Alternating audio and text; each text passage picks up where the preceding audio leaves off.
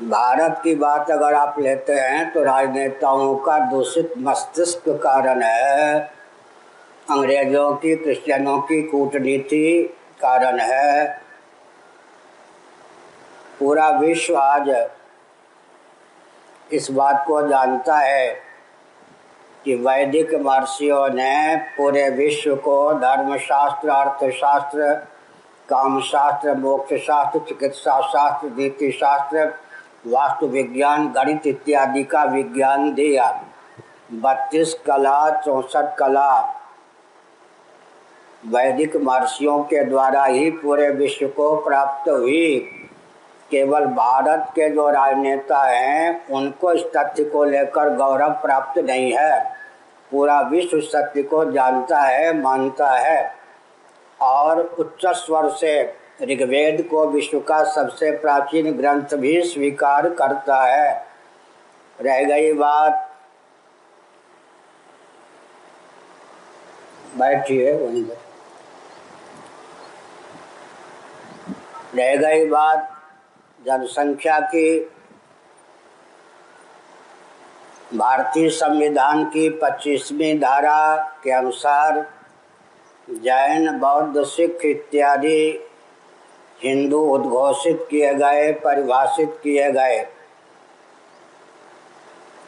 भारत के प्रधानमंत्रियों ने, मुख्यमंत्रियों ने कुचक्र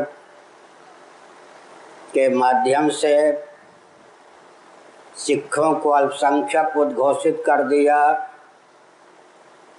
जैनों को अल्पसंख्यक उद्घोषित कर दिया, बौद्धों को अल्पसंख्यक उद्घोषित कर दिया।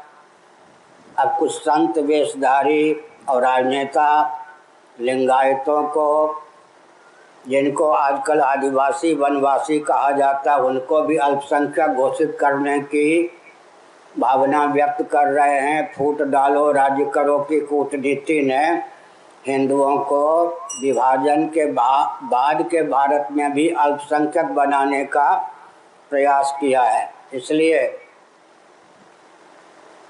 सनातन वैदिक सिद्धांत का अनुपालन करने पर बिना गर्भपात के, बिना परिवार नियोजन के, शिक्षाविद, रक्षाविद, अर्थविद, सेवाविद,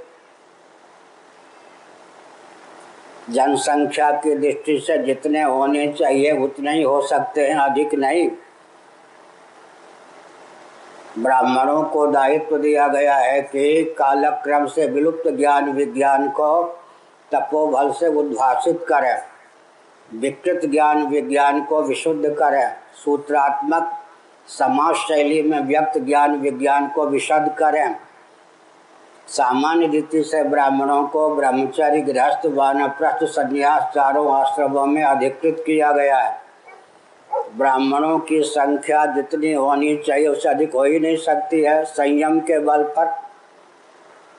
क्षत्रियों को कहा गया कि आपके ऊपर रक्षा की जिम्मेवारी है, रक्षा का दायित्व है। आप भी अगर सन्यासी हो जाएँगे तो राष्ट्र में रक्षा की व्यवस्था संतुलित नहीं रहेगी। तीन आश्रमों तक सीमित रहिए। धर्म युद्ध की कहीं चुनौती हो जाए तो कल ही विवाह क्यों ना हुआ हो? घर में मत रहिए। हम्म, छाती तान कर युद्ध के मैदान में प्रकट हो जाइए। अभिमन्यु का विवाह केवल सात महीने पूर्व हुआ था। ना तो उत्तरा ने उनको रोका न अभिमन्यु स्वयं रुके। ये सोच सकते थे ना कि मेरे पिता पितामह तो सब युद्ध करने के लिए उद्यत ही हैं बुढ़े हैं मर जाएँ कोई बात नहीं हम तो जीवित रहें। या वंश परंपरा चलती रहे, कुछ नहीं चिंता। युद्ध के मैदान में कूद पड़े और तेरहवें दिन के युद्ध में वीर गति को भी प्राप्त हुए। तो क्षत्रियों की संख्या जितनी होनी चाहिए, उससे अधिक हो ही नहीं सकती थी। कृषि गौरक्ष वाणिज्य के प्रकल्प का गुरुतर दायित्व वैश्यों के ऊपर था। उसका निर्वाह वो तभी कर सकते थे जब वानप्रस्थ संन्यास आश्रम का दरवाज़ा न खटखटाते तो वैश्यों की संख्या जितनी होनी चाहिए थी, उतनी ही होती थी। संयम के बल पर। गर्भपात और परिवार नियोजन जैसे पिशाच वृत्ति के आलंबन की आवश्यकता ही नहीं थी। शूद्रों को कहा गया कि अगर आप भी गुरुकुल का, वानप्रस्थ आश्रम का, संन्यास आश्रम का दरवाज़ा खटखटाएँगे तो सेवा का कुटूर उद्योग, लघु उद्योग के संपादन का जो गुरुतर दायित्व आपको प्राप्त है, उससे वंचित रह जाएँगे। राष्ट्र में सेवा का प्रकल्प, उद्योग का प्रकल्प शिथिल हो जाएगा। इसलिए परंपरा प्राप्त कला को विकसित कीजिए। आपका घर ही आपके लिए कला की दृष्टि से विश्वविद्यालय है। इस प्रकार से जनसंख्या की दृष्टि से भी बहुत उत्कृष्ट विधा सनातन धर्मियों की रही है। अब थोड़ा विचार कीजिए, अगर सनातन परंपरा से वर्णाश्रम व्यवस्था नहीं मानेंगे तो वैकल्पिक वर्ण तो बनाना पड़ेगा ना। अरे, ब्राह्मण तो चाहिए शिक्षाविद। जन्म से नहीं मानेंगे, परंपरा से नहीं मानेंगे तो अल्टरनेटिव विकल्प तो बनाना पड़ेगा ना। क्षत्रियों का विकल्प भी बनाना पड़ेगा, परंपरा को नहीं मानेंगे तो। वैश्यों का विकल्प बनाना पड़ेगा, शूद्रों का विकल्प बनाना पड़ेगा। पंचम कॉलम का भी विकल्प बनाना पड़ेगा। तो स्वेच्छापूर्वक तो प्रथम, दूसरे या तीसरे कॉलम में इतने व्यक्ति आ जाएँगे कि उनको जीविका नहीं मिल पाएगी। और चौथे, पांचम कॉलम में कोई आना ही पसंद नहीं करेगा। इस दृष्टि से व्यवस्था चरमरावेगी या नहीं? अब वो दस साल पहले मैं किसी से बच्चे से पूछता था, क्या बनोगे डॉक्टर इंजीनियर माता पिता ने बचपन से उनको भर दिया। डॉक्टर इंजीनियर इतने बन गए कि उनके लिए फिर भी भारत में डॉक्टरों की कमी ही है। उन डॉक्टर इतना इंजीनियर इतने बन गए कि उनके जीविका के लिए, वकील इतने हो गए कि उनके जीविका के लिए कठिनाई पड़ गई। बहुत से ऐसे विभाग हैं जो रिक्त हैं। इसलिए हर दृष्टि से अर्थ की दृष्टि से, काम की दृष्टि से, धर्म की दृष्टि से, मोक्ष की दृष्टि से, लौकिक उत्कर्ष की दृष्टि से, पारलौकिक उत्कर्ष की दृष्टि से, मोक्ष की दृष्टि से, सनातन वैदिक आर्य हिंदुओं का सिद्धांत सर्वोत्कृष्ट था।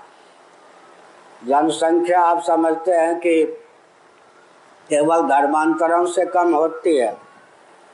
एक कलम की एक नौ के बल पर राजनेता जो हैं, एक क्षण में एक एक करोड़ हिंदुओं की संख्या घटा देते हैं।